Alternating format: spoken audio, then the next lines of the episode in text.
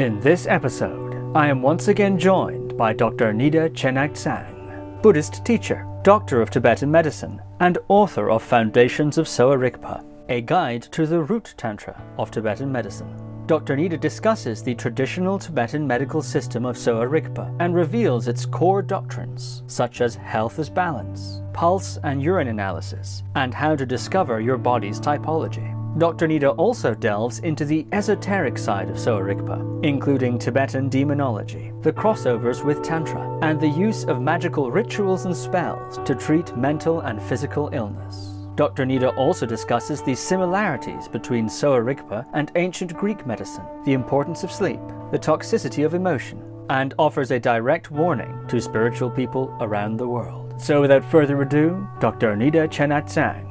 Dr. Nida Chenagtsang, welcome to the podcast. Thank you for having me again. Well, I'm so delighted to speak to you again. And this time, wow, you have published Foundations of Sowa Rigpa, a guide to the root tantra of Tibetan medicine, through Sky Press books. And this is quite an achievement 660 pages. So, first of all, I'd like to say congratulations. There, there it you. Yeah, it's a big book. Could you say a little bit about what is this book about? Why have you decided to put it together with the team at Sky Press Books?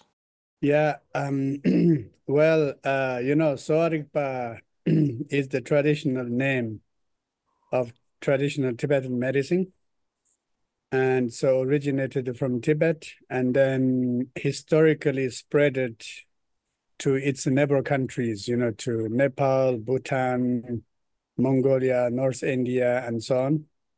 But uh, we can say compared to TCM, traditional Chinese medicine, and Ayurveda, Indian medicine, so Sowa Rigpa is very little known in the West, you know, especially, right? So therefore, I took as my mission spreading Sowa Rigpa in the West, you know, since uh, almost 25 years. And so we used to call it traditional Tibetan medicine, TTM, or Tibetan medicine. And, you know, then different countries, they call different name. In Mongolia, it's known as traditional Mongolian medicine. In Bhutan, known as uh, Buddhist medicine. In Nepal, known as uh, Himalayan medicine. You know, it has so many names. So I thought it's good we use the original name, Sowa Rigpa, you know. So, you know, then we are all in under one umbrella and Sowa Rigpa in any way. It not belongs to you know one group of people or one nation. I would say Sowa Rigpa is a universal natural medical science. And uh, so in order to spread the Sowa Rigpa knowledge worldwide it's very important to bring you know it's a foundation right? It's the basic understanding and knowledge theory and philosophy you know to general public so that is the base. That's why I call it the foundation of Sowa Rigpa. You know, if somebody is completely new, you can really see what is the root of this uh, natural medical science. Very interesting indeed. And there have been various introductory books to Sowa Rigpa published in the English language of a slimmer nature, including, in fact, your own Guide to Health Tibetan uh, Guide to Health. This book, however, goes quite a bit further than than most of those volumes. Could you say something about the special features, if you like, of this particular book? yeah, you know, I have been teaching uh, Sowa Rigpa more than 25 years, both in the East and the West. And then so the way in the beginning you know i didn't have much experience how to teach right? So i just was teaching you know based on what i know and what Sowa Rigpa is and so on.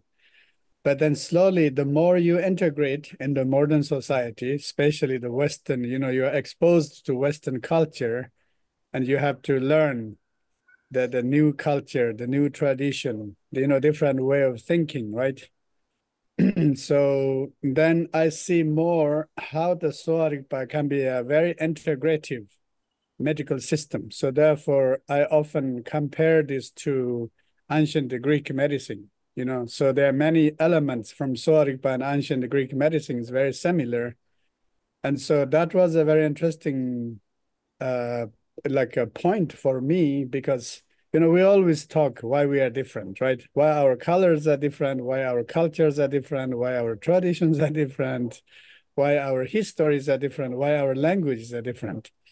but I think also it's an important point how similarity, you know, how similarity our ancient human civilization, right, is not like one group of people or one nation owns our copyright, you know, the art or the literature. Actually, I, I think it's like all human shared knowledge or science. So therefore, uh, you know, discovering about uh, ancient Egyptian medicine, and then it's become the ancient Greek medicine, and then ancient Roman medicine. So I'm living in Rome. So for me, that's a kind of like an internal knowledge breach, right? And that goes beyond of our external limitations, you know, the language, nationality, and so on. So when I saw that kind of breach, I thought, okay, we have to go a little bit deeper, right? We have to go a little bit deeper. Actually, it's not so, hard, but I tried to preserve the Tibetan medical science and try to bring it here to to share with uh, uh, Westerners, right, or modern people. So the more I integrate, I myself personally, I try to integrate in the modern society, and the more I discover that the knowledge of Sowa was already rooted here as a different name, you know, as an ancient Roman medicine or Greek medicine or naturopath, whatever.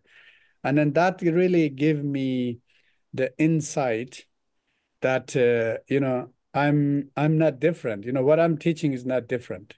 What I'm teaching is the ancient knowledge from Europe too. And so the important is we really try to reconnect how similar they are, right? And then, and not only the similarity between the ancient medical science and also the modern medical science, you know, how many things they are talking about today. The importance of the diet, the importance of the lifestyle, the, the importance of the sleep and the quality, right? And the important importance of the environmental issues for our health and the human connections and socializing you know it's that that's the direct connection with our psychological well-being. And all these so many things are already mentioned in Sowa right? You know uh, it's already mentioned. And but today it seems like we need to bring that uh, the you know I, I call it the word of God. It's called the science. You know, oh, says scientifically. You know, you know, did a research and being proved, and this is right and that is wrong, and now we know the reason this and that. I, I'm okay. I'm good with that. I don't have problem with uh, scientific research. It's good, you know. But so many things, what science says is exactly same, like in Sowa Rigpa already mentioned thousand years ago, right? I'm not also saying, okay, no science, just traditional knowledge. And I'm happy to see the common ground or common understanding, right, uh, between the ancient medical science or traditional medicine and the, the modern medical science. You know, I'm happy there's a common, like a point, like common ground. That's nice too. And, uh, but these things in a one way, I think we are kind of too driven by what is scientifically says right and wrong, right? And then, you know, that's, I think, a little bit too much. So we need to pay more attention about uh, ancient medic medical or ancient wisdoms, because those are passed from centuries to centuries, generations to generations. And in a way, this is the accumulation of human experiences and human knowledge, right? It's the real natural science. And uh, but then on the other hand, I think also it's a good scientifically saying, oh, you know, this is, uh, you know, the diet is so essential, which is exactly what all traditional medicine said, right? Or sleep is uh, so crucial for our both physical and mental health, which is also mentioned by natural medical science. So I think in a way, this is also a good chance that we bring this kind of modern researches, you know, to saying, you see, what ancient medical science says, actually, it makes sense. Maybe ancient time, they had a different explanation, but now we have a new kind of scientific language. you know, we have a different translation and we can understand better, right?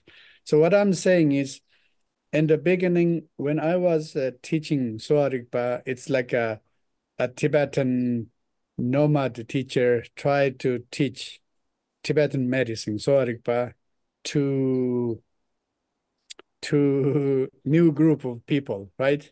Westerners, Europeans. And then slowly, slowly, the more myself, you know, integrated in this modern society, and more and more, of course, refined my knowledge and my experiences. And actually, instead of uh, creating a cultural different, cultural shock, there's a, you know, I really found this cultural connection internally.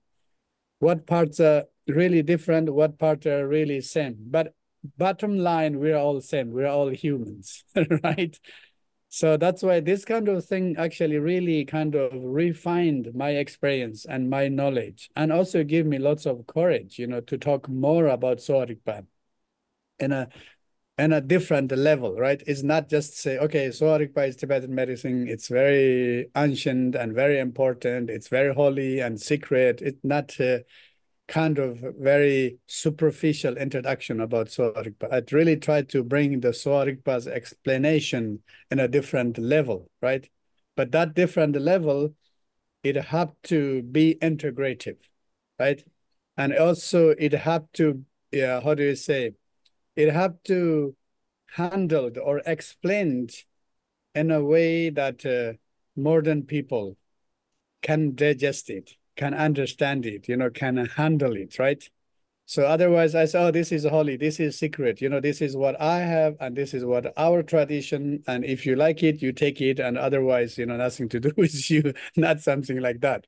But maybe in the past, more or less, I was that kind of, uh, you know, mode, right? That kind of state. But now I really, probably also the aging process, you know, the more we, I can say, you know, my 25 years I spent in Tibet and then other 25 years I spent in the in the West.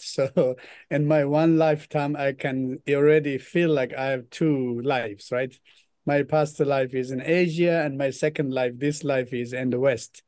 So therefore, this uh, book is actually, it's becoming uh, really the experience of my own uh, life too, you know.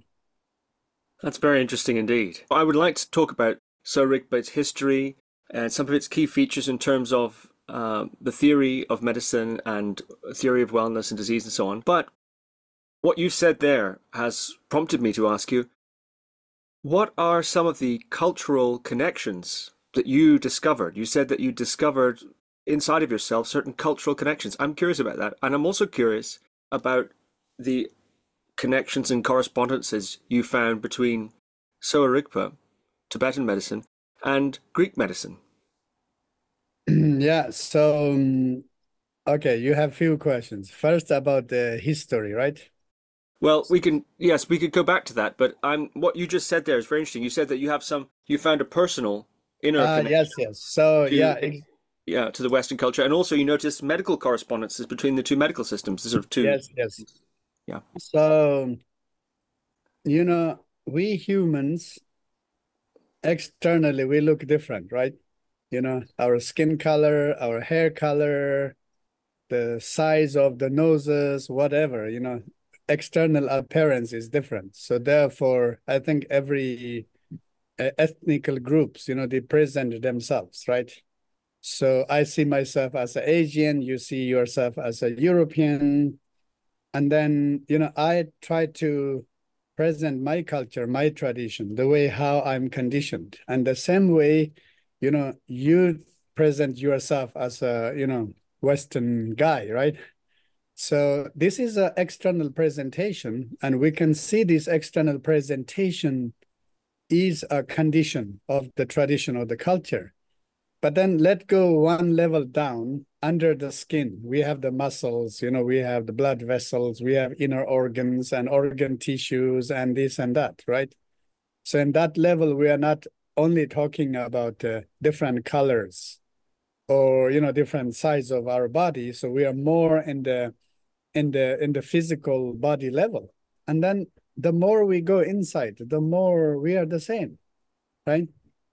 So in a similar way, then we go to more, we dive more in our psychological world, right?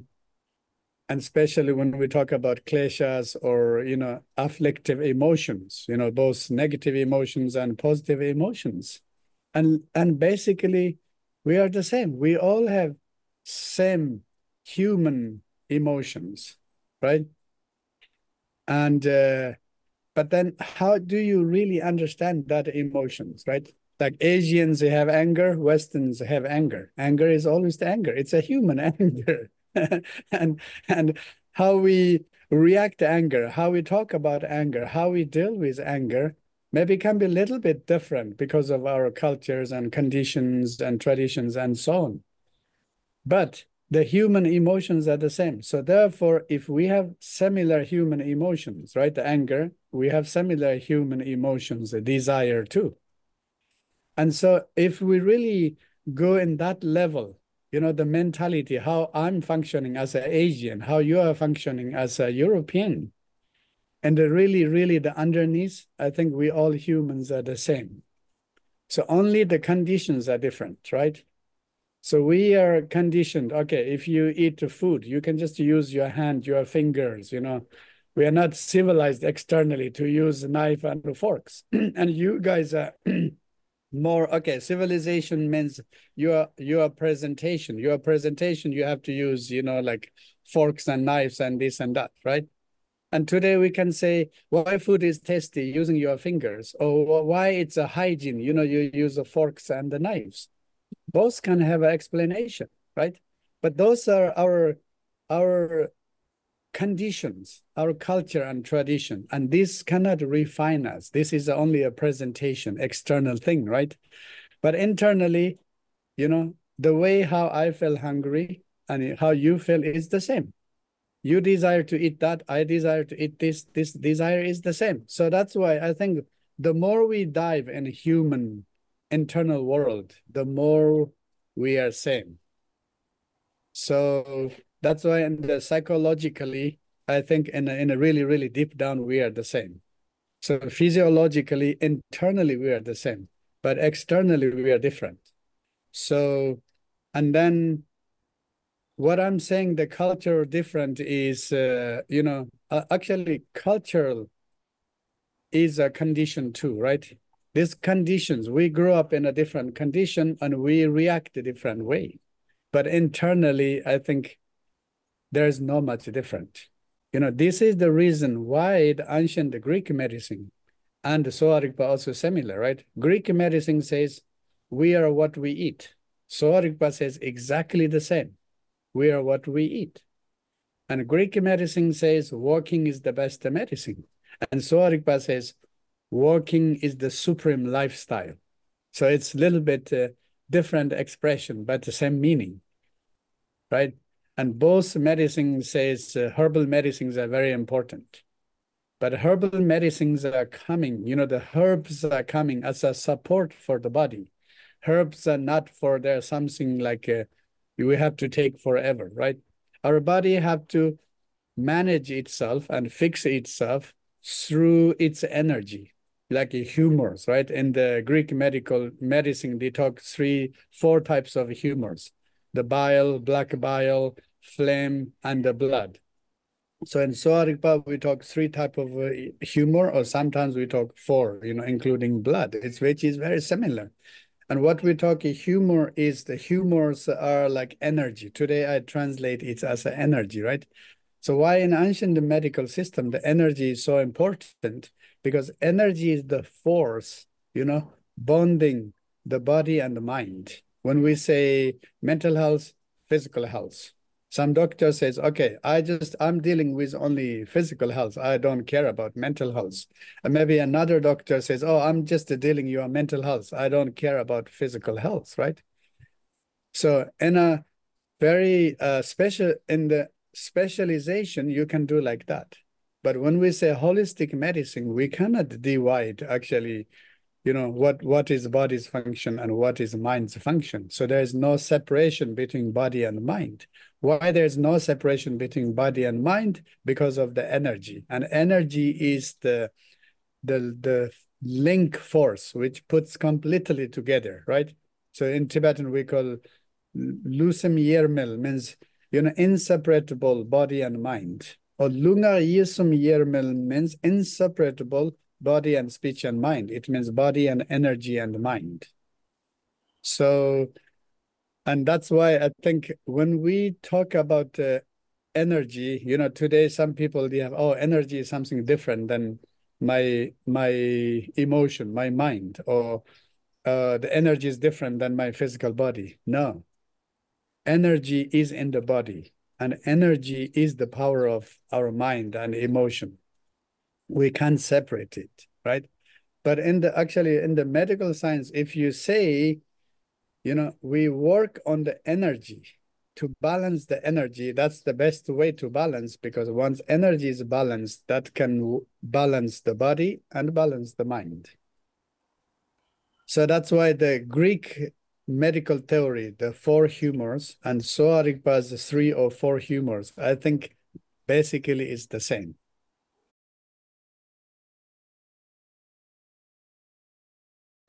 And then, sorry, there's another thing about uh, historically, you know, so we we know that Sowa Rigpa is uh, is you know originated from Himalayan region in Tibet, and then I like this uh, historical one historical event. It says in eighth century, the Tibetan king Trisong Detsen and he invited or he supported that uh, you know Tibetan local doctors to invite international doctors so doctors from China from Mongolia India Nepal uh, Bhutan and also uh, from uh, Persia right so and then there are many that these international doctors they gathered in Tibet and they stayed there over six months so probably one of the first international medical conference.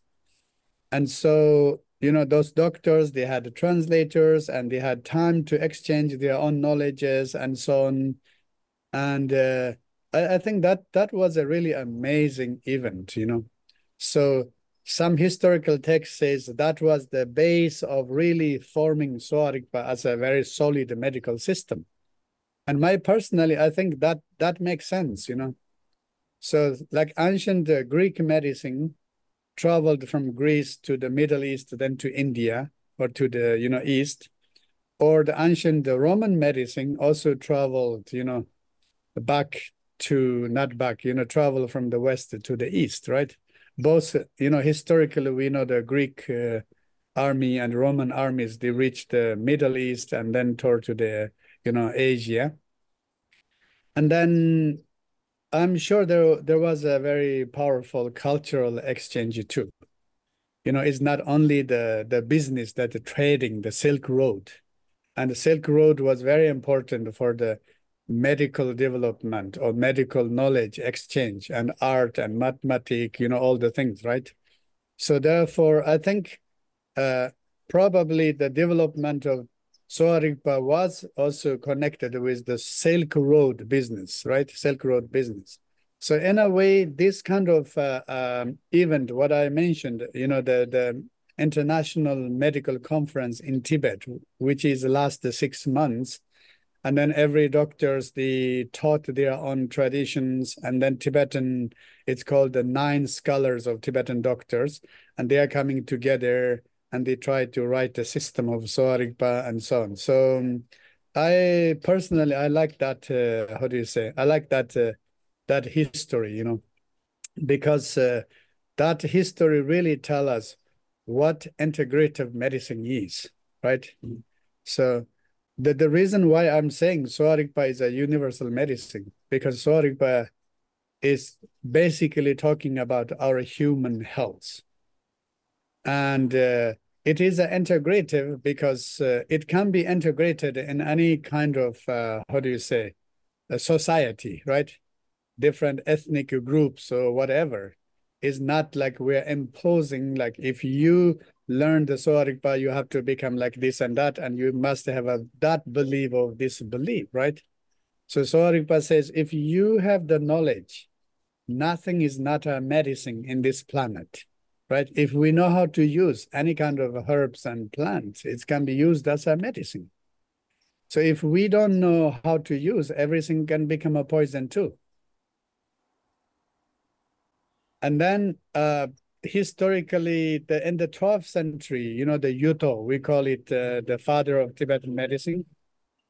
I think in his time, he really made it a kind of it very, very systematic, you know, it, it, it made it very systematic.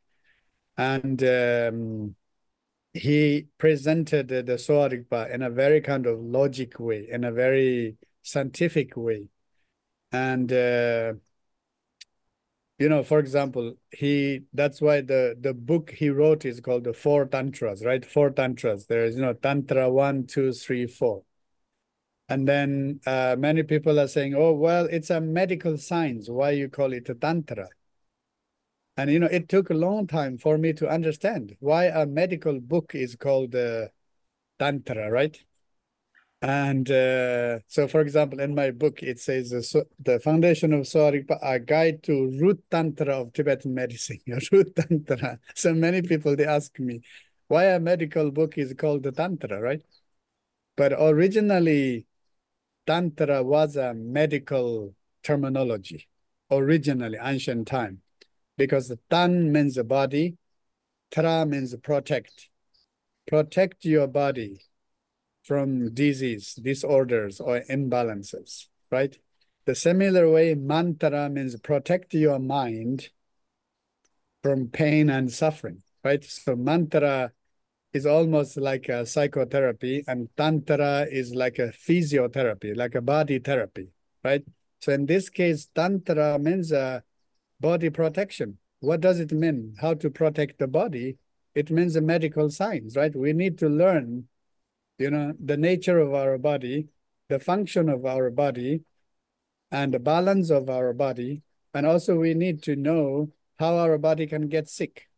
And then we need to learn how to, you know, how to cure it, how to treat it. And all this uh, study process, it's called the Tantra, right? It's, it's a very like a complete, uh, complete and systematic study.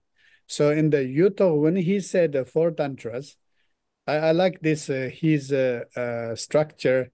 First one is called the root tantra, right? Root tantra means the foundation or the introduction. So that's why my this book is based on the introduction or the foundation of Sowa right? So it has only six chapters, and the six chapters now become 600 pages. so, you know, in the traditional way, when there is an expression and uh, the, I think the, the explanations are kind of very simple and very direct. But today we need to, you know, unwind them, you know, untie them to to explain a little bit more clearly right? More clearly. So that's why we need to put lots of explanations and more commentaries and in a little bit different way of explaining these things, right? So that's why first one is the introduction to Sowa Rigpa. And then the second one, it's a very uh, base, the all the basic studies of uh, medicine, embryology, physiology, anatomy, and pathology, and diagnosis, treatment, and so on. But in order to give a very clear picture of the, the foundation of Sowa Rigpa, you know, I had to quote many things also from the second Tantra, right? Because that that like gives more detailed explanations. And so that's why, uh, as I said, if I present Sowa Rigpa as a first layer is the root Tantra, the foundation. But if we need to bring it in a different level, right, different level of higher or more deeper, and then we have to bring the second tantra. So therefore, this book is actually kind of a combination of the first tantra and second tantra. And then the third tantra is very kind of professional for medical practitioners, right? You know, all different kind of pathologies. And then the last one is a very clinical and very practical part, you know, as a therapist or as a doctor, what you actually uh, do or deal with your patient when patient comes to your clinic. So that's the four tantra. And so the reason I mentioned four tantra because four tantra is becoming the most important textbook for Sowa Rigpa. Still today, you know, in the medical uh, colleges and universities in everywhere, you know, we learn the the base is we always learn from the four tantras, right? Four tantras, and that's the foundation. You know, I think there that is a kind of um, some people they are saying, oh, you know, this book is very old. It has 800 years of history. Why you guys are still learning it, right? So I think one reason is because then at least we don't get lost on the track of what Sowa Rigpa is, right? We stay in the what Sowa Rigpa is. I think that is important too, you know, uh, authentic tradition comes and we know what is our root, right? We know what is our base but then Sowa Rigpa does not limit to say, okay, this is Sowa Rigpa and that is not Sowa Rigpa. As I said, Sowa Rigpa says, for example, in the West, maybe there are some plants and some medicinal herbs we don't use much in, in Himalaya and Tibet. But if we know how to use and what they are doing, it you know, what are their functions and so on, like we can use it here too, right? Like rosemary, and Mediterranean diet is so common and so popular, you know, you know, rosemary oil, you put in the food and so many different way to use it. But then how about in But do we talk about that? Right? It's even we maybe it mentioned in some old texts, but it's not, you know, talks like in the in the Mediterranean uh, culture, right? But then we know it's anti-inflammatory we know it's a digestive and we know it's a function. So we can integrate in that in the Sowa Rigpa. We don't need to reject it to saying, oh, this is not from Tibet or this is not from Sowa Rigpa. Do you understand? So that's why I think it's important we have our foundation, but this foundation, you know, need to have this openness and you are ready to embrace the new studies and the new culture and a new way of thinking, you know, without having difficulties or conflict. Very interesting indeed. And I understand that one of the appendixes of this new publication is a fresh translation of that root tantra in its entirety. Uh, yes, and I I should uh, thank actually our team of the uh, you know the people who helped and supported me sincerely to finish this book. And uh, then, you know, the translation, I think also it's very important. And so I asked uh, Ben Joffe, who is a great uh, translator, to retranslate everything. So I give some basic, my ideas about some words and these things. It's not we are saying our translation is the best, okay? I think, uh, you know, the when we talk about translation, you know, translation is very essential because uh, actually translation is the transmission, right? And uh, if we translate the wrong words, and it means it transmits the wrong meanings. And so this is the reason, you know, sometimes I say maybe some Sanskrit words or Tibetan words, we just keep in that original language. And then we give different uh, possibilities of the words, translated words, you know, then you can choose in the way, the way how you want to understand, right? So that's why, you know, that's not only for the Dharma or for Buddhism, also the medical, I think it's, it's, it, it is important. We keep some original words, right? Like uh, the word of Buddha, how you want to translate that Buddha can have many different meanings and versions, this and that and then some people says okay buddha means this and there's a fixation and to seeing any other translations is not accepting and rejecting right So maybe you literally understand the meaning of the Buddha, but you are not understanding what reality of Buddha. Buddha, maybe it means just to wake up. You know, different people, they have different translations. Don't get to fix it too much and this and that. So that's why we tried, and as I said, Ben is a great translator, and we tried to, uh, you know, be careful how we translate some very specific words. It's like easy to understand, more direct meaning, and also easy to digest, right? You know, some of this, uh, uh, you know, as I said, uh, Four Tantra is coming from 800 years ago.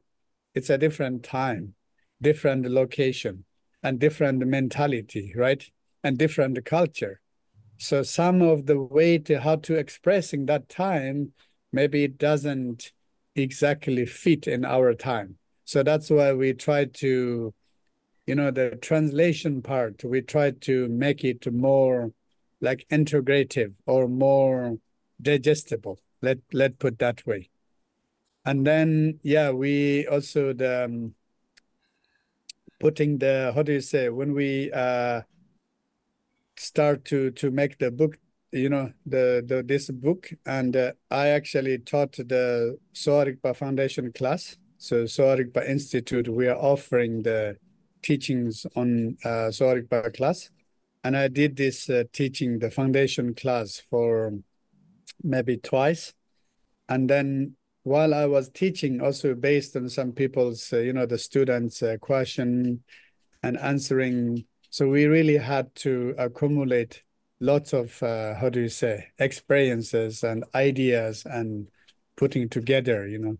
So that's why yeah i i want to thank everybody who are involved in the, you know creating this uh, this uh, book. And you know it's, it's not just you know it's my idea and i wrote and finished a book. You know we have editors we have supporters and designers and so many people are involved in this using this chance. I want to thank all of them.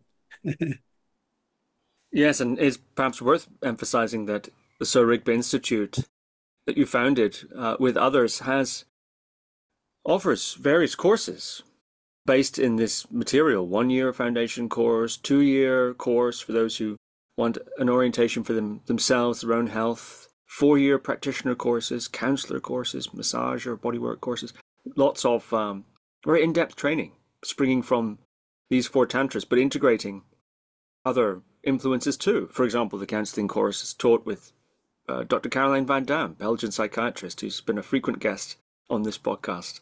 Mm-hmm. So it's very exciting, I think, what's happening at the Sowa Rigpa Institute these last few years and going forward too. Yeah, thank you. Well, let's talk a bit about the Sowa Rigpa model. Uh, you write here in the introduction At its core, Sowa Rigpa is about balance and interconnectivity. Tibetan medicine teaches that our natural underlying state is a state of health. Staying healthy in Sowa Rigpa means keeping our body, energy, and mind in dynamic yet stable equilibrium. By contrast, disease is what happens when we become imbalanced, when our healthy equilibrium is compromised or disrupted. So I wonder if you might say something about the fundamental what you refer to here as the core of the Sowa Rigpa medical model? Well, the core of Sowa Rigpa, um, is, I would say, the balance. Okay. What are you drinking now? Tea or coffee? Tea. All right. So let's take that uh, example. Is, to, is tea good for health or not? Right then then you say oh it's it's it depends it's a green tea or black tea and then the green tea also it's it depends where it's coming from right whether it's from japan or china you know different uh, or indonesia or black tea okay where it's coming from oh mostly from india darjeeling tea whatever so then maybe some researchers say that green tea is detox and so good, this and that, and black tea is this and that, right? So I think, you know, many cases, uh, can I tell you a joke? If the researchers are well paid, they can always find a way to say something is good for us. Okay, this is the reason I say we should not stick too much what scientifically says right and wrong. it's the it, it's it's um unfortunately it's decided by the money power, right? So what really Sowa Rigpa says, I love this uh, part is, of course, you should know where your tea is coming from, right? Hopefully it's organic. It doesn't matter where it's coming from. Hopefully it's organic. That's number one important. Or even not that organic, hopefully they did not use too much chemicals to grow your tea leaves, right? So that's number one hopefully there was a balance, not 100% organic, not also 100% chemical used, kind of a balanced way. And then it come to you, and then the you drink, how much tea you drink, right? Over drinking, excessively drinking, you know, especially if you drink in the wrong time, maybe it will affect you. You know, tea it has caffeine, you know, it's kind of psychoactive drug, very light drug, and it's nice too. But if you drink the wrong time in the evening or afternoon and so on, it influences your sleep, right? It causes insomnia, you know, light sleep, and the next day you are tired and so on. So what is the then the what is the balance, right? What is the balance? So actually, to really understand that balance, we really need a very precise wisdom or intelligence, right? So firstly, you say, okay, what is the nature of my body? What is my typology? Right? My type is more water type, earth type, wind type, fire type. What is my typology? And then what tea I'm drinking, the black one or the green one? And when is the best time I can drink? And when is the worst time I drink? And how much should I drink, right? Those are all, you know, if we use the wisdom and intelligence, we don't say don't drink tea at all. Or the tea is the best and you can drink all the time. So you see, there's everything is a question of balance, right? Everything is a question of balance. And that is, the, I think, the core of the Sowa Rigpa. And we cannot be, you know, when we say it's all about a balance, again, we cannot say, you know, the perfection, right? 100%, you know, have to be perfect. You know, what you eat, you can eat this, this amount of food, you know, how many grams of the, the protein per day and this and that kind of something really precise and measured, you know, this and how much uh, exercises you have to do, how much steps you have to do, how much cups you do. We should not live with rules, right? We should not live with rules, but we should live with our intelligence and wisdom and to knowing the nature of our own body and our interaction to our life and uh, you know our relationship with our food and drinks whatever we are you know we are connected right so that's why I think what that, you know, that's why the Sowa Rigpa idea can be a very integrative, right? So about the tea, I'm sure you know which tea is best for you, how much energy it can give to you, and what time is best for you, and this and that, right? Maybe when you are younger, you liked the tea, you didn't think much about these things, but now you are also kind of aging and becoming wiser and more experiences, right? So then, of course, you read the article about the tea, about the science and this and that. You say, oh, yeah, yeah, this is a scientific paper. Maybe they done this, you know, this kind of research, people like this and that. Well, you can say it's a little bit different for me because we are all individuals, right? You know everything by experience. So that's why I think Sowa Rigpa really, I like this. It's everything is a question of balance, right? Question of balance. And when we talk about sleep, you know, the most common, our slogan is eight hours of sleep. And then some people says, no, no, we need more than eight hours. And some scientists says, no, we need less than eight hours. Even seven is enough. why seven is perfect. We cannot say it's like that for all humans, right? We are all individuals, all different people, and we all have different uh, typology. So we have different needs.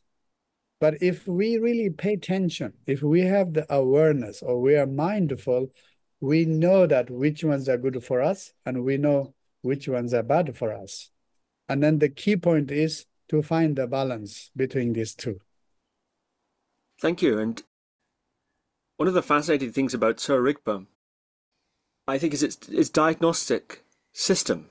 How is it that you can detect that you're out of balance? Okay, there are some obvious signs too, but Sowa Rigpa has various means of diagnosis uh, which are also quite subtle and can even detect imbalances before they ripen into various different disorders. I wonder if you might say a little bit about how it is in Sowa that disorder is detected. Yeah, so the the diagnostic um, method are there mainly three. First one we call it uh, observation. You know, ob observation of the the human body and then the sense organs. And it's not sense organs just checking the sense organs you know. Actually our body is perfectly designed what we call you know we don't see the internal organs but internal organs are wired up with external organs right? Sense organs. So therefore through the eyes we can analyze about the liver. Through the ears we can analyze about the kidneys and through the tongue, we an analyze the heart. Through the nostril or the nose, we analyze the lungs, right?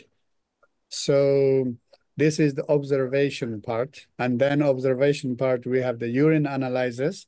Actually, we talked about the similarity between Greek medicine and Tibetan medicine, Sowa Rigpa, urine analysis, and both medical tradition is super important, you know, right? We know urine analysis, even in the modern medical science, is very important, very important um, part of the diagnosis, right?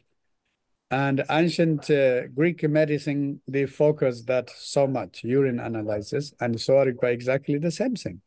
And actually, also, we can find this urine analysis in ancient uh, Egyptian medical tradition, which is like 5,000 years ago, you know, right? So and then when we say the urine analysis, the analysis of also the feces, it's not always we have to use the machines and technology. We can, you know, use them in a natural way too, right? To see the color of the urine and concentration of the sediments and also the smell of urine. So just in a natural observation of urine, we can get so many information from there, right? And so observation of sensorial organs, observation of urine, and observation of this person's the the you know expressions, the facial, the skin, the hair, you know. So that's the first part. And second part is called the the pulse reading. And pulse reading is, you know, we have the physical check to see how heart is doing and then the you know that's the physical you know the number of the the the pulse how many beats actually this is uh, kind of the almost the asian art of the diagnosis right like traditional chinese medicine they do it in ayurveda they do it and Sowa Rigpa we do it you know everybody checks pulse and uh, first part is just the checking the condition of the heart you know is it irregular or it's more balanced and you know we check all the things. And then underneath that, we check the energies, right? The energies is more like the the pulse beating is more like kind of windy or more like a fire, sharp and burning, or like kind of steady and hard like the earth or like the water, you know. So different way we analyze that more like a, a kind of energy level but then also underneath that there is a kind of psychological level you know so i like this part because i always say our body has its own intelligence right? Body's intelligence. So that's why in the vajrayana we call it vajra body. And uh, then maybe our inner organs are suffering. Maybe our uh, gut system is suffering or maybe our liver is overloaded with uh, sugar or alcohol, toxins, whatever. And in a way, the body's intelligence is not like body is giving a signal, oh, I have a pain or something wrong there, right? That is a signal, you know, that is a showing the sign signal too. But before that, our organs are communicating, right? So communicating through our body. And one, what is the, the this communication part is the pulse reading. Do you understand? So therefore, if you are really good Sowa Rigpa doctor, actually, if you check the, you know, we use different fingers and different locations, check the pulse, you are checking the physical pulse beats and so on. That's the first level you are checking the energy waves, you know, right? The energy is more wind or more fire, water, earth, whatever energy. And then also we are listening to the talks of the inner organs, what this person's liver is talking about. Or we try to find that signal that liver is struggling, handling with the sugar or struggling, handling with the toxins right? With, uh, I don't know, whatever. Uh, liver is struggling, handling, dealing with the alcohol toxins, right? Like if somebody drink too much alcohol and the next day we see in the urine, right? Urine is more kind of like muddy, more, um, you know, like the color is more kind of uh, darker, darker yellow or dark red and this and that, right? Because why after having you know excessive alcohol drinks your urine is very bad because the toxins enters in the liver and then enters in other organs and then to the brain and then detox the, by the kidneys right so those poor organs they go through detox process and they suffer and then later they remove all toxins and then it's like we see the garbage. Okay, garbage. There's so much garbage. What's wrong? It means it's something wrong in the house, right? The house is the one they are producing lots of garbage. So all garbage are dumped in garbage bin, and that's why now we externally see lots of garbage, right? So that's why urine actually shows directly how much our kidneys are suffering.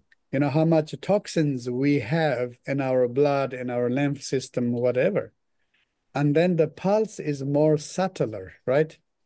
Pulse is more subtler, but because of our body intelligence, our body is always try to speak out, to try to express. Liver is always try to express what's wrong with itself. And heart is try to express what's wrong with the heart, right? That's why sometimes we feel pain.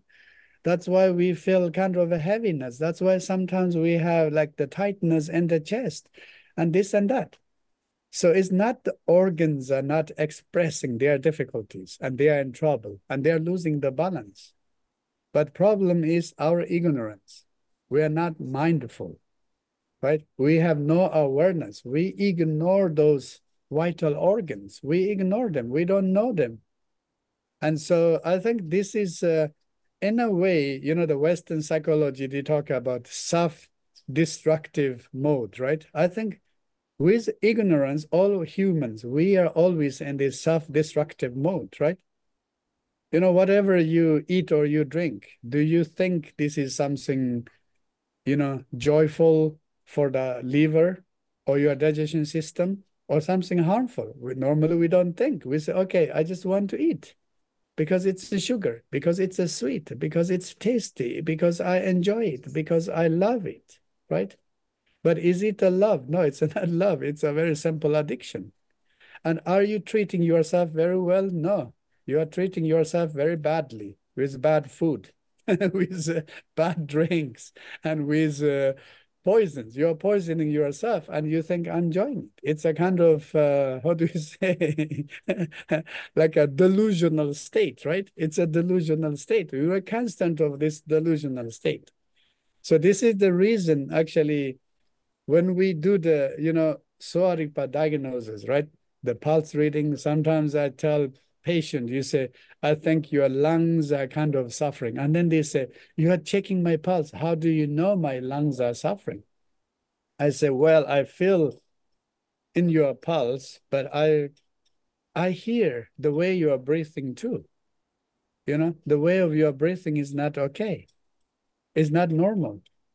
And the, the how you sound your breathing, it's not okay because your, your lungs are suffering, right? Your bronchi is suffering.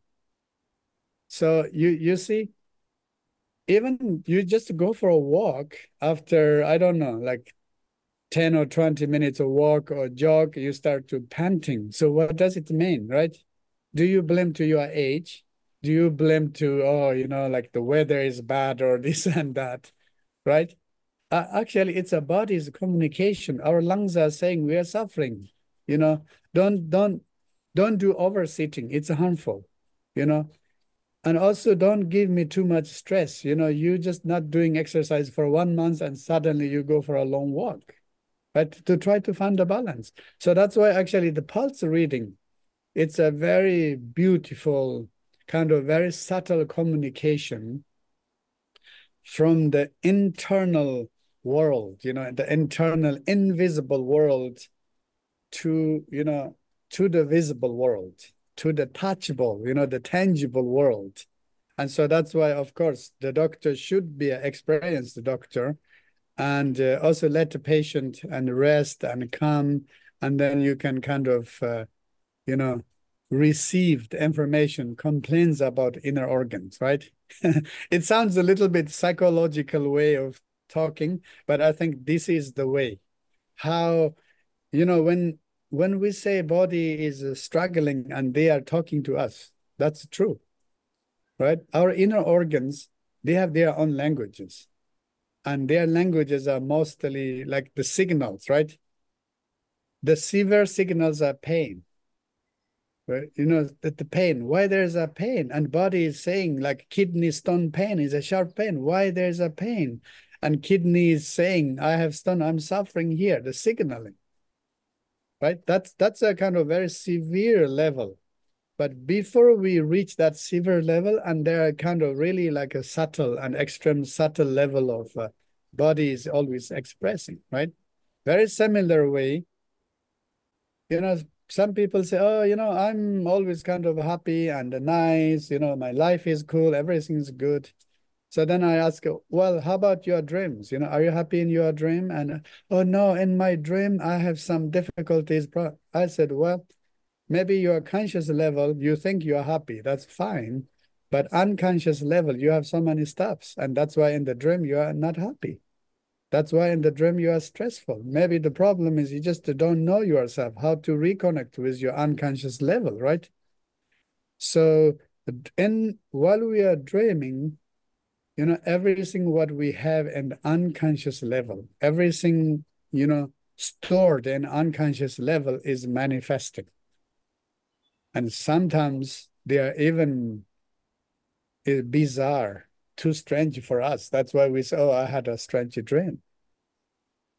I, I always say, well, if you think you have a strange, you have strange dreams, it means you are a stranger for yourself. That's the truth. Then people don't, no, no, no, I'm not strange. I know myself, this and that, right? Denial phase. So similar way, similar way, what uh, what we experience in our conscious level, it's what we think, what is right and wrong now. We are happy or not happy now. But what we experience while we are meditating or while we are sleeping in the dream, I think that's the, the things what we have in our subconsciousness, right? Similar way, I'm feeling great, everything's okay. And that's your physical conscious level. But physical subconscious level, the organs are not okay, right? Like fatty liver, for example, fatty liver so many people they have fatty liver you don't see the fat in the liver and there's no much symptoms for that. Nobody knows. But maybe in the pulse we can detect that. Liver is struggling. Liver is telling us sending the energy the waves to saying oh you know i'm too heavy. I'm storing too much sugar and i'm covered by the fat and maybe i'm going to collapse this and that right? If you imagine that our every organ, they become like a different uh, person or humans. Or if I imagine myself becoming liver, right? Then then I'll realize like how I'm poisoning my own liver by soft drinks, alcohol, or fast food and sugar food and so on, right? So that's why I think the pulse reading has a really, you know, different, uh, it's a deep meaning and but different layers to understand that part, right? And then the third diagnose, diagnostic method is the conversation. And I think the conversation part also very important. So end of the day, when we talk to a patient, right? Who knows about that patient is themselves. So therefore, it's important we ask the right questions and listen to them, you know, what they are talking about their complaints, about their problems. And also some it's not like all patients they know about themselves and they are just telling us what they have. And sometimes patients they're lying right? They lie about their health they lie about their symptoms. So for different reasons. And some of them they know they are lying and some of them they even don't know they are lying about their health and this and that right? So you know patient to come to you and you know, we humans, we care about reputations, we care about self-image, self-presentation, and that's why people don't say, "Oh, no, I'm I drink alcohol every day," or "I this and that." I say, "Oh yeah, yeah, I try my best. You know, I know alcohol is bad. You know, I know smoke is bad and this and that. You know, try to balance this way." And then I think these parts are when when we communicate with a patient I'm not saying we should not uh, trust uh, what patient is saying, okay? Communication between doctor and the patient is very important, right? And then we should not believe everything what patient is saying because patient might confused about their health, about their lifestyle, about this and that. Or patient always have this uh, kind of way to present themselves in a better way. I can understand that, right? So that's why um, when you really communicate with a patient, you really need to be kind of, um, uh, how do you say? Um, you should be a very good uh, detective, right? You should be good, uh, kind of very detective. You ask smart questions and you see the answers. And also, of course, don't judge the patient. But then you see, in a way, what are their emotional difficulties, right? And so this part, and then how like our emotions are dictating, you know, our mentality and how it's controlling, you know, the way of thinking and how it's changing the way of communication, you know, all these things, then the Buddhist view is very important, right? Buddhist view, you know. So that's why Sowa has a very direct and very direct uh, link with the Buddhist philosophy, Buddhist theory. As you said about interdependent, you know, interconnectivity, and also about the causality, right? Every disease has a condition, and those maybe few conditions, those conditions based on the different causes. So we call it primary cause and secondary causes or conditions, and then creates a problem or imbalances, right? So that's why, you know, medical science, yes, we, uh, it's important we know what you are eating, what you are doing. That's important, right? But then also it's important to know why you are doing that, right? Why you are always sitting, why you're not moving enough. Is that a laziness? Or is that a, a procrastination, right? Or is that like a depression? Do you understand? You're not moving. So why you are not moving. We try to understand that better, right? Or you are keep eating the same stuff and you know it's not healthy, but you are doing it again and again. So why you do it again? How you started it, right? Or you have a kind of a bad habit. You know, what are the bad habit? And this bad habit, you know, the bad habit, maybe somebody has a poor circulation, and that poor circulation is connected with oversitting. And oversitting is not just normal sitting. You are sitting in a high chair, you know, so your legs are down and there's no circulation going up. And you do this, you know, maybe because of your working on a computer and this and that, you do this, right? So that's a kind of a habit. Oh, because of my work, I have to sit this way. Oh, because I was just sitting on the high chair, I get used to it. They have so many reasons, right? So if we try to understand why you have this kind of uh, habits, fixed habits, and why these habits are becoming the original cause of the both mental and the physical problems. And then we need to address these things too, right? It's not, okay, you have a circulation problem. I just give you uh, herbs for better circulation. That's not enough. There is a condition for that. You have to change that condition. And then you think, okay, I cannot change that condition, something in your mind. So what is that? Because of my work, this and that. You because you have many excuses. So those are coming from confusion. But then at end, do you want to choose a healthy legs? Do you want to choose a healthy legs, right? You know, healthy legs, you can do sport, you can do movements, you can travel, this and that, or you want to be a successful person in your work on the computer. So what is your goal? You know, your business is good, everything is very good, and this and that, you make lots of money. So why you do so much of that? Oh, I want to go travel. Okay, you make lots of money now. Then one day you are ready for travel, your legs are not working. which one you have to choose, right? So this kind of thing, it's just a just a very simple kind of stupid example, but I think many things are like that, you know, because what uh, Buddhism says, the fundamental problem is ignorance. And uh, the ignorance, what we call in Buddhism, I translate as a confusion. Why we have lots of health problems because we are confused. That's the problem.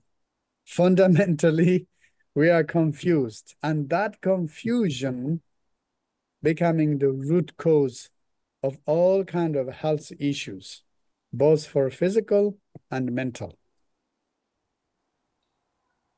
So that part, how we can detect the patient confusion through the conversation, right?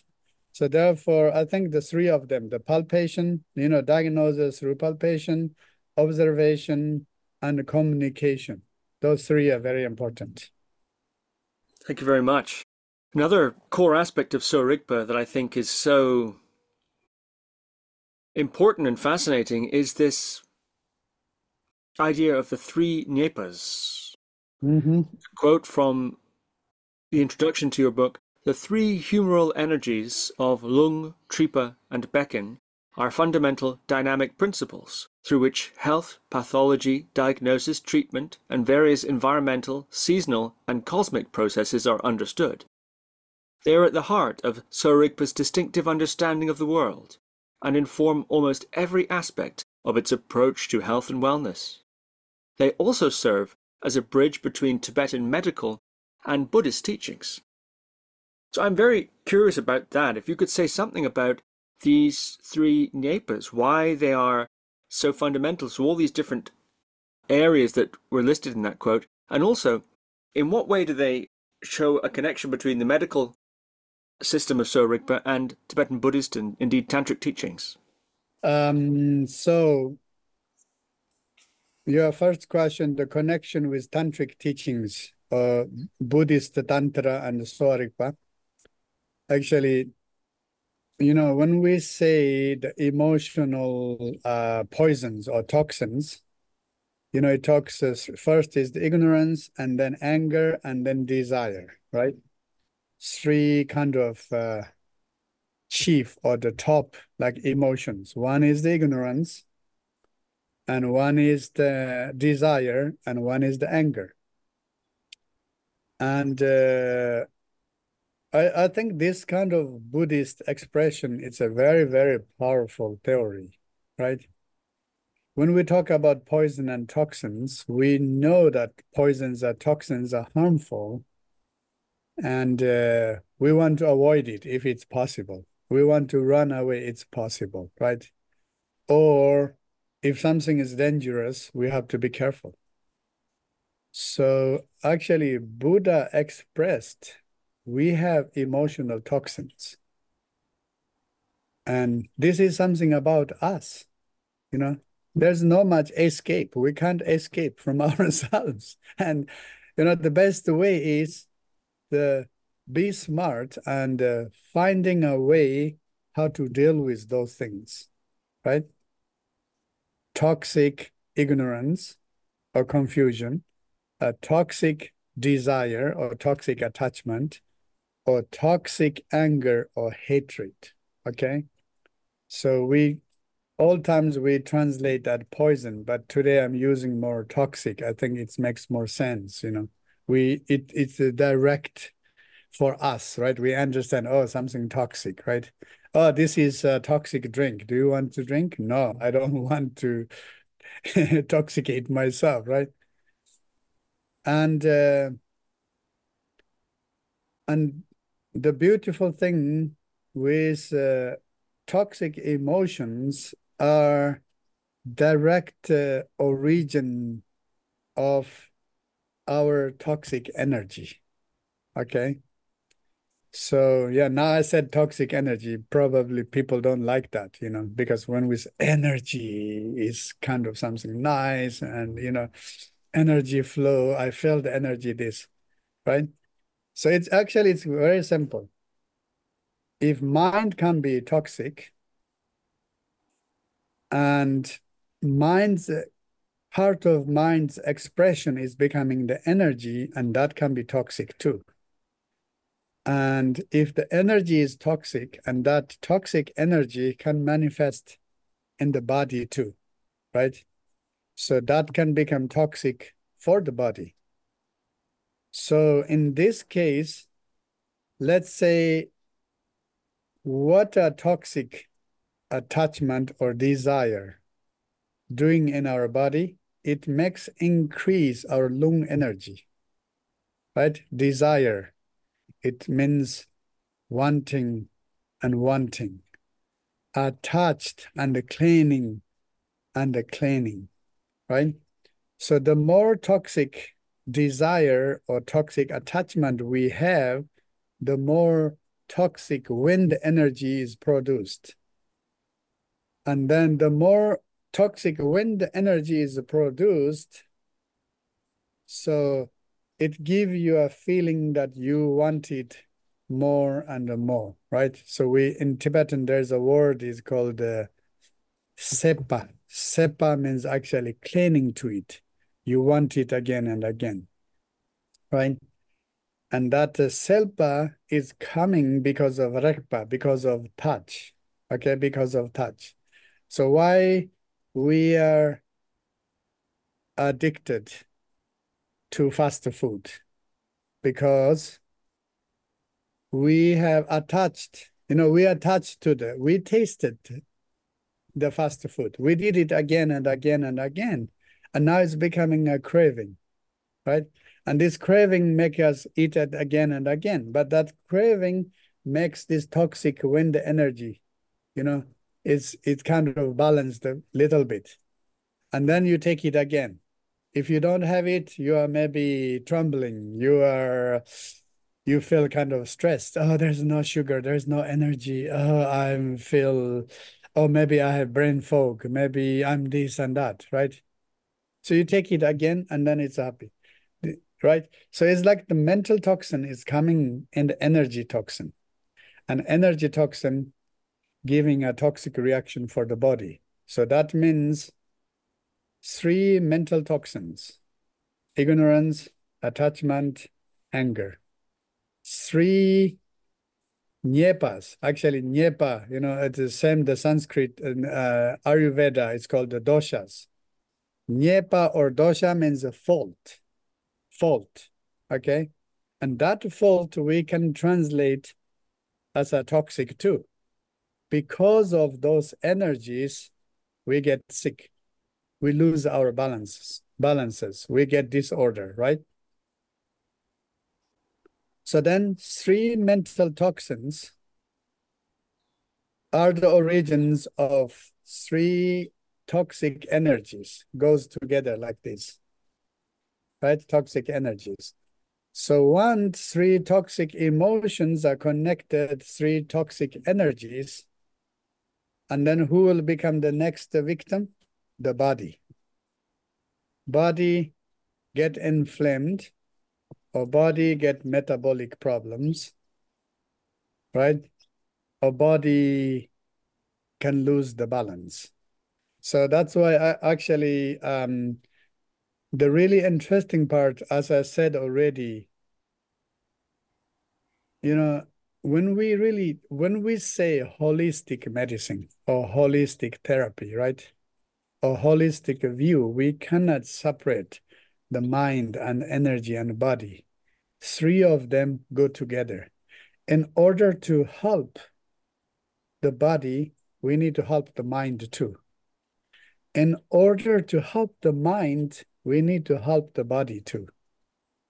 So this uh, humoral energy, in Tibetan we call nyepa, lung tipa beken, and we call nyepa, and that's a translation from dosha, the word of dosha, nyepa, means a fault, right? Why I have a why I have a tension headache, that is the fault of lung. Lung brings more tension. Why I have tension? Because I have too much desire. Desire to finish 100 different things in one hour. It's impossible. Desire, desire, that desire doesn't match with the physical reality right? And that that brings too much tension. And that tension causes a headache. So why I have a headache, it's a tension headache, right? And tension headache is whose fault? Who created that? Lung energy is created that. Okay, I can say lung is the fault. It's energy is the fault. That's why I have a headache. But then you ask one more question, right? why this energy, instead of giving me a calm and a nice head, giving me a headache. And then you go back, toxic desire. Do you understand? So that's why in the Buddhism, it says toxic emotions. And the medicine says energies are the main faults of our imbalances or our disorders. Do you understand?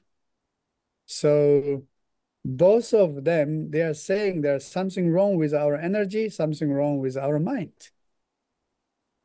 The Buddhism and the Sorik, but together, actually, these two things, what we are what we are complaining about our mind and energy goes together, right? And then plus the medical system in a very extensive way explained how these disorders, imbalances are manifesting in our body, right? Different part of our body, in different organs, and so on. Thank you very much. You're talking there about this link between the Sowa Rigpa model and Buddhist teachings. And there are also links with uh, tantric and other esoteric teachings associated in particular with the Ngakpa. To quote from your book, your introduction to your book, you write, historically, many hereditary Amchi, that's uh, doctors, were also Ngakpa, non-celibate, non-monastic, tantric yogis and ritual specialists. Not all Ngakpa become fully trained Amchi, but all Ngakpa know at least something about materia medica and medicine given their role as village level ritual healers and propitiators of spirits. Many hereditary lineage doctors have studied Sowa Rigpa concurrently with tantric yoga, mantra healing, dzogchen, alchemy, divination, and shamanic practices. Both Yuthok the Elder and Yuthok the Younger were married, household in Ngakpa, with children. So, could you say something about that? That's another aspect of Sowa Rigpa, the Ngakpa side. You talk about two approaches to Sowa Rigpa education, for example. One is the Kimgyu, the hereditary or family lineage transmission, the other being the Lopgyu, the student or school lineage transmission. So here I was reading there from something you were saying about the Kimgyu, the, the family lineage. Yeah. So the, you say something about that, the esoteric side of Rigpa? For example, one of its causes of disease in Rigpa, yes, diet, lifestyle, seasonal factors, and so on, but also don provocation, uh, interactions with spirits and so on, which can cause various psychological and physical disorders. And similarly, there are healing methods that uh, are more in that department. So I wonder if you might say something about that more esoteric side of Rigpa. Well, yeah, in Tibetan culture, um, everybody knows, you know, the in the Buddhist world, there's the monastic group and lay people's group. So lay people's groups are called the Ngakpas. And uh, I think uh, in our old society, you know, there's a gap between the monastic society and the lay people's society, right? The monastic society is highly respected and the lay people's society, you know, they sponsor the monastic uh, society. So it's the relationship is more uh, sponsorship and offering, and then spiritually, you know, they protect the lay people, right? So that's the one part. But what I'm generally thinking is, in any case, there's two different society. There's a gap, lay people's society and there's monastic society. There's a kind of gap, right? So probably beside uh, doing the donations and offerings and sponsorship, you know, sponsoring the pujas and, you know, sponsoring whatever, maybe the lay people did not have very close connection to the monastic society. Actually, in Tibetan, Gompa, you know, the monastic monasteries are called the Gompa. Gompa means uh, like isolation, right? The monasteries are very highly isolated places. So it means there's no much uh, access for the local people. And uh, so that's why I think the monastic uh, world is becoming kind of very highly kind of professional and isolated, you know, society from the normal society. But then when we talk to the Ngakpas, you know, the yogic tradition, or today I'm more saying it's more like lay people's tradition, right? So in the village, there are some people from their family, you know, from their great grandparents, and you know somebody is ngakpa or ngakma you know somebody is doing tantric practices this and that there's a kind of family lineage and then the village people didn't know that those family is a yogic family ngakpa family and they have a very close connection is they have a very easy access right and uh, so which means actually you know this kind of ngakpa tradition was very crucial for general public, for the normal society, because those are the spiritual healers, right? Those are the the ritual um, performers, and some of those are doctors too, and some of those are astrologers, and some of those are the weather controllers, right? so some of those are expert in creating amulets and they give amulets you know to protect their animals you know all the things actually when we say ngakpas maybe people they think oh they are kind of like magicians and this and that actually ngakpas they had uh, you know huge service activities It's not because they want to do these things, because they are asked. That is the request from the general public. Do you understand? So, you know, somebody gets sick and you are not going to bring this sick patient to bring a very important philosophy teacher or very important the lama. This lama has, you know, it's like a professor. It's a busy teaching and uh, whatever, you know, it's, it's too busy. But then in the village, there's a Ngakpa who's expert in these things, right? It's very organically, okay, bring to the Ngakpa, bring to the healer this. It's something something very uh, common and logic.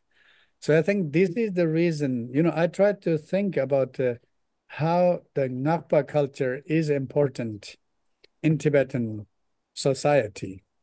And it was, you know, it had been important in Tibetan society. And uh, because they have so many functions, right? So it means they knew how to serve people in many different ways. And yet they stayed like normal people, you know, they are householders and marriage and fathers and sons and grandpas, and they know the normal, ordinary families' issues too. So I think that part also played an important role in Sowa Rigpa. So that's why in Sowa Rigpa says, you know, a chimjul or lobjul, you know, some of them you need to, of course, if you study Sowa Rigpa, you need a good uh, teacher. If you learned everything from your teacher, that's that's the education lineage holder. But if you learned from your grandpa or grandparents or from your parents, that's a chimjul, that goes in the family, right? And um, so like a Yuthok, he did like that and many other important like even Marpa, you know, the great uh, uh, translator, he was a great yogi, and he wanted to transmit all his teachings and all his knowledge from his family. So later, unfortunately, his son passed away. He was unable to pass others, but he tried his best, right? And so, like that, I think uh, that Ngakpa culture was very important because that really kept uh, was a medical knowledge for everyone. Otherwise, Sowa Rigpa could have been becoming medical knowledge only in the monasteries and in nunneries, right? And then for common patient to have access of them is not that easy. So that's why I think this uh, the Sowa Rigpa was transmitted in the Ngakpa lineage. I, I think that was uh, that was very essential historically. But today we know, today the most of doctors are lay people, you know. now, now we are in the century of the lay people, uh, educated, we have chance to study, and uh, especially now the younger generation, most of the Sowa Rigpa doctors are becoming female doctors. So now it's we are in a different time, different era. But I think still for us to remember this Ngakpa culture is important, which means, as you are saying, these Ngakpas are the tantric practitioners and they are expert for make creating amulets and using the some very specific uh, medicinal substances and they, they know how to make a very specific rituals, right? How to make Naga puja, how to make uh, uh, puja for the sabdar, the earth spirit, how to pacify the earth spirit, how to pacify the water spirit, and how to deal with uh, mamos, the female spirits, and how to deal with uh, zen, the fire spirits, and how to deal with uh, za, the planetary spirits, right? So when we talk about uh, uh, spirits or demonology, there lots of uh, invisible spirits in the nature, right? So we can't call them demons, right? We can't call all humans are bad humans, right? We also can't call all humans are good humans. I think spirits are exactly the same. The moment we call they are demons, it means they are causing some troubles. But the moment we call them their local deities or gods, you know, goddesses, it means our interaction, our relationship is good, right? You call somebody is a very good person, very nice person, this and that. You're talking about your relationship. Spirits are exactly the same thing. But then the really interesting thing is how the spirits are causing health issues to humans, right? One thing is very clear. There's something to do with environmental issues. So humans, if we disturb environmental right peace, like what we are doing with environment is oh humans you know we can control the nature we can do whatever we want and with this and that. That's a wrong way of thinking. We should humbly accept we are part of this great nature and we have to respect and we have to live friendly with the nature right? And we need to reconnect with the nature. It's not about uh, controlling about the nature and uh, and um, uh, how do you say misusing the nature right? If we humans today we talk so much about uh, abusive activities. What we are doing toward the nature this is one of the most abusive action what we can do to the nature right sucking the gas and petrol and mining and uh, creating all the toxic substances, destroying the nature. It's a very powerful abusive action, right? But still, yet we are, oh, yeah, yeah, something will do, something will happen, and this and that. So I think this kind of uh, how humans we treat nature and how we live in the nature and the spirits and the nature have a very close connection it has a very, very close connection. So that's why, in a kind of very plain way, plain way to explaining about the spirit, it means doing the rituals, respecting the spirits, it means respecting the nature. It's very simple. But then, of course, we can do more deeper level, another level to say, are there really exist the spirits? And those spirits are angry with humans and can they cause provocations and this and that?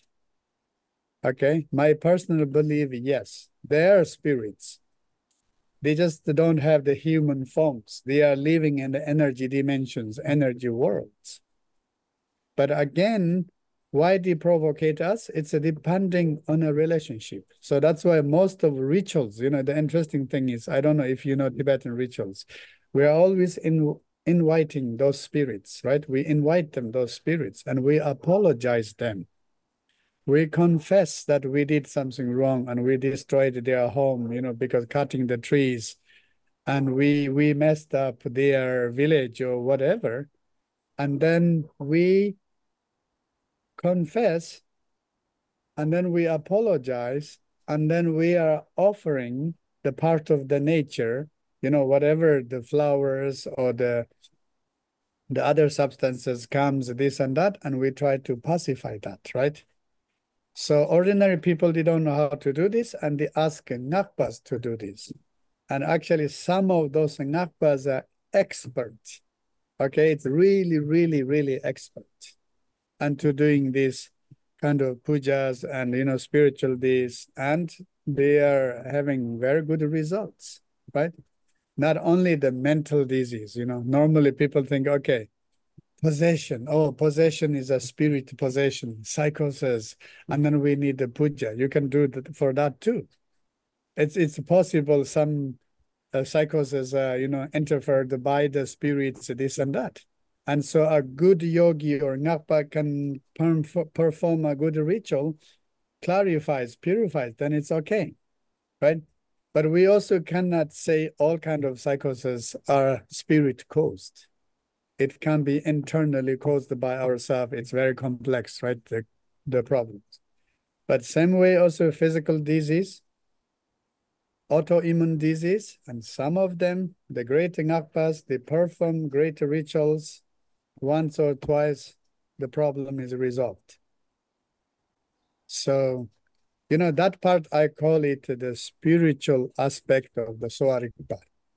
Unfortunately, today we, you know, many Sowa Rigpa doctors, maybe including myself, we try to present Sowa Rigpa as an integrative scientific medical knowledge, you know.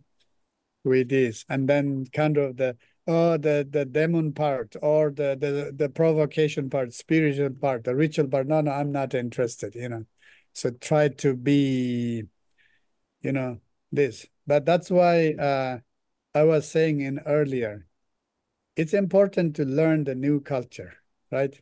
It's important to integrate in the new culture and in the new world and understand, accept, and keep your mind open and you learn and you progress. And also, it is dangerous that you are because integrating too much and you are pushing away the old systems, you know, oh, the spiritual part, the ritual parts are not important.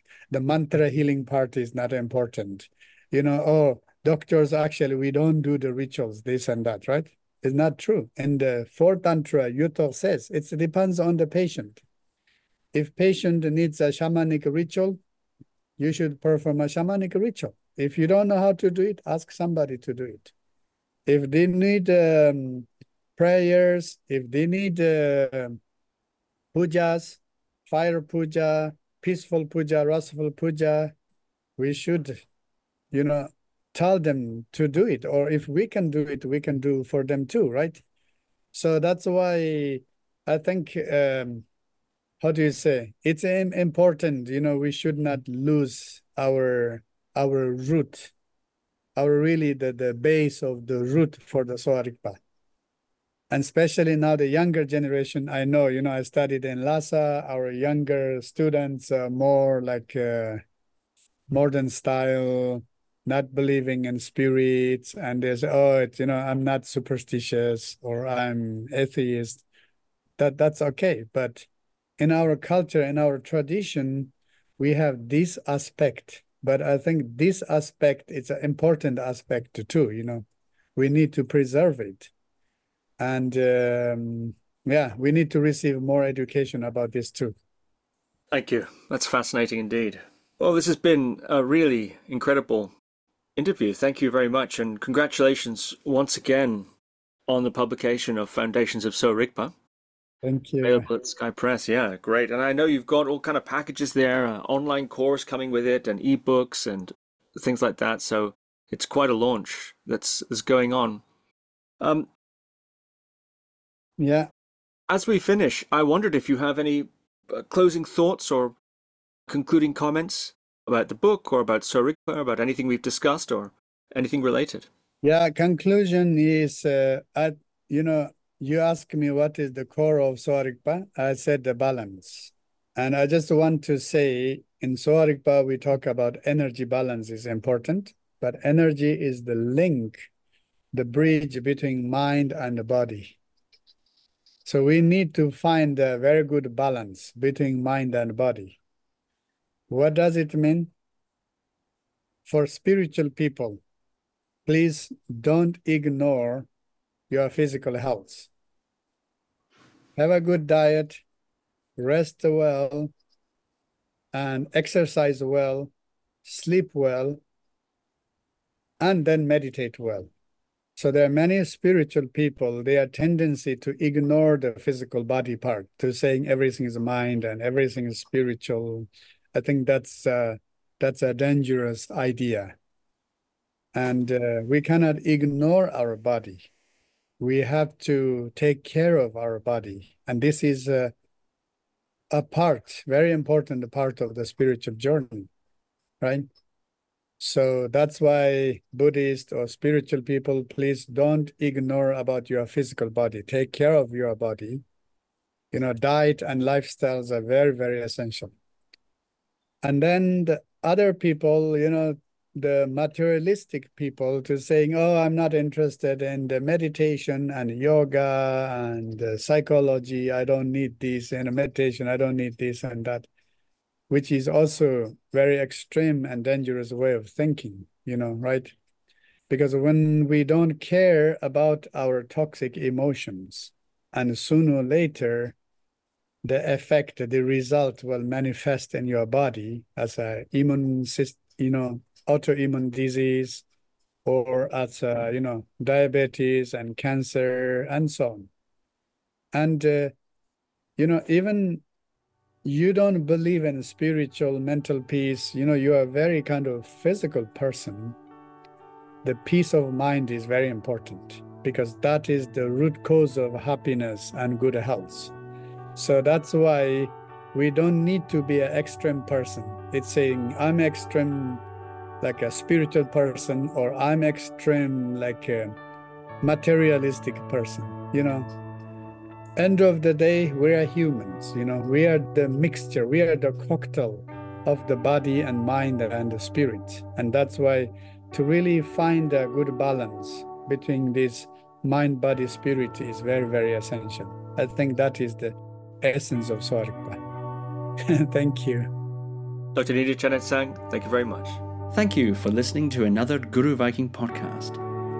For more interviews like these, as well as articles, videos, and guided meditations, visit www.guruviking.com.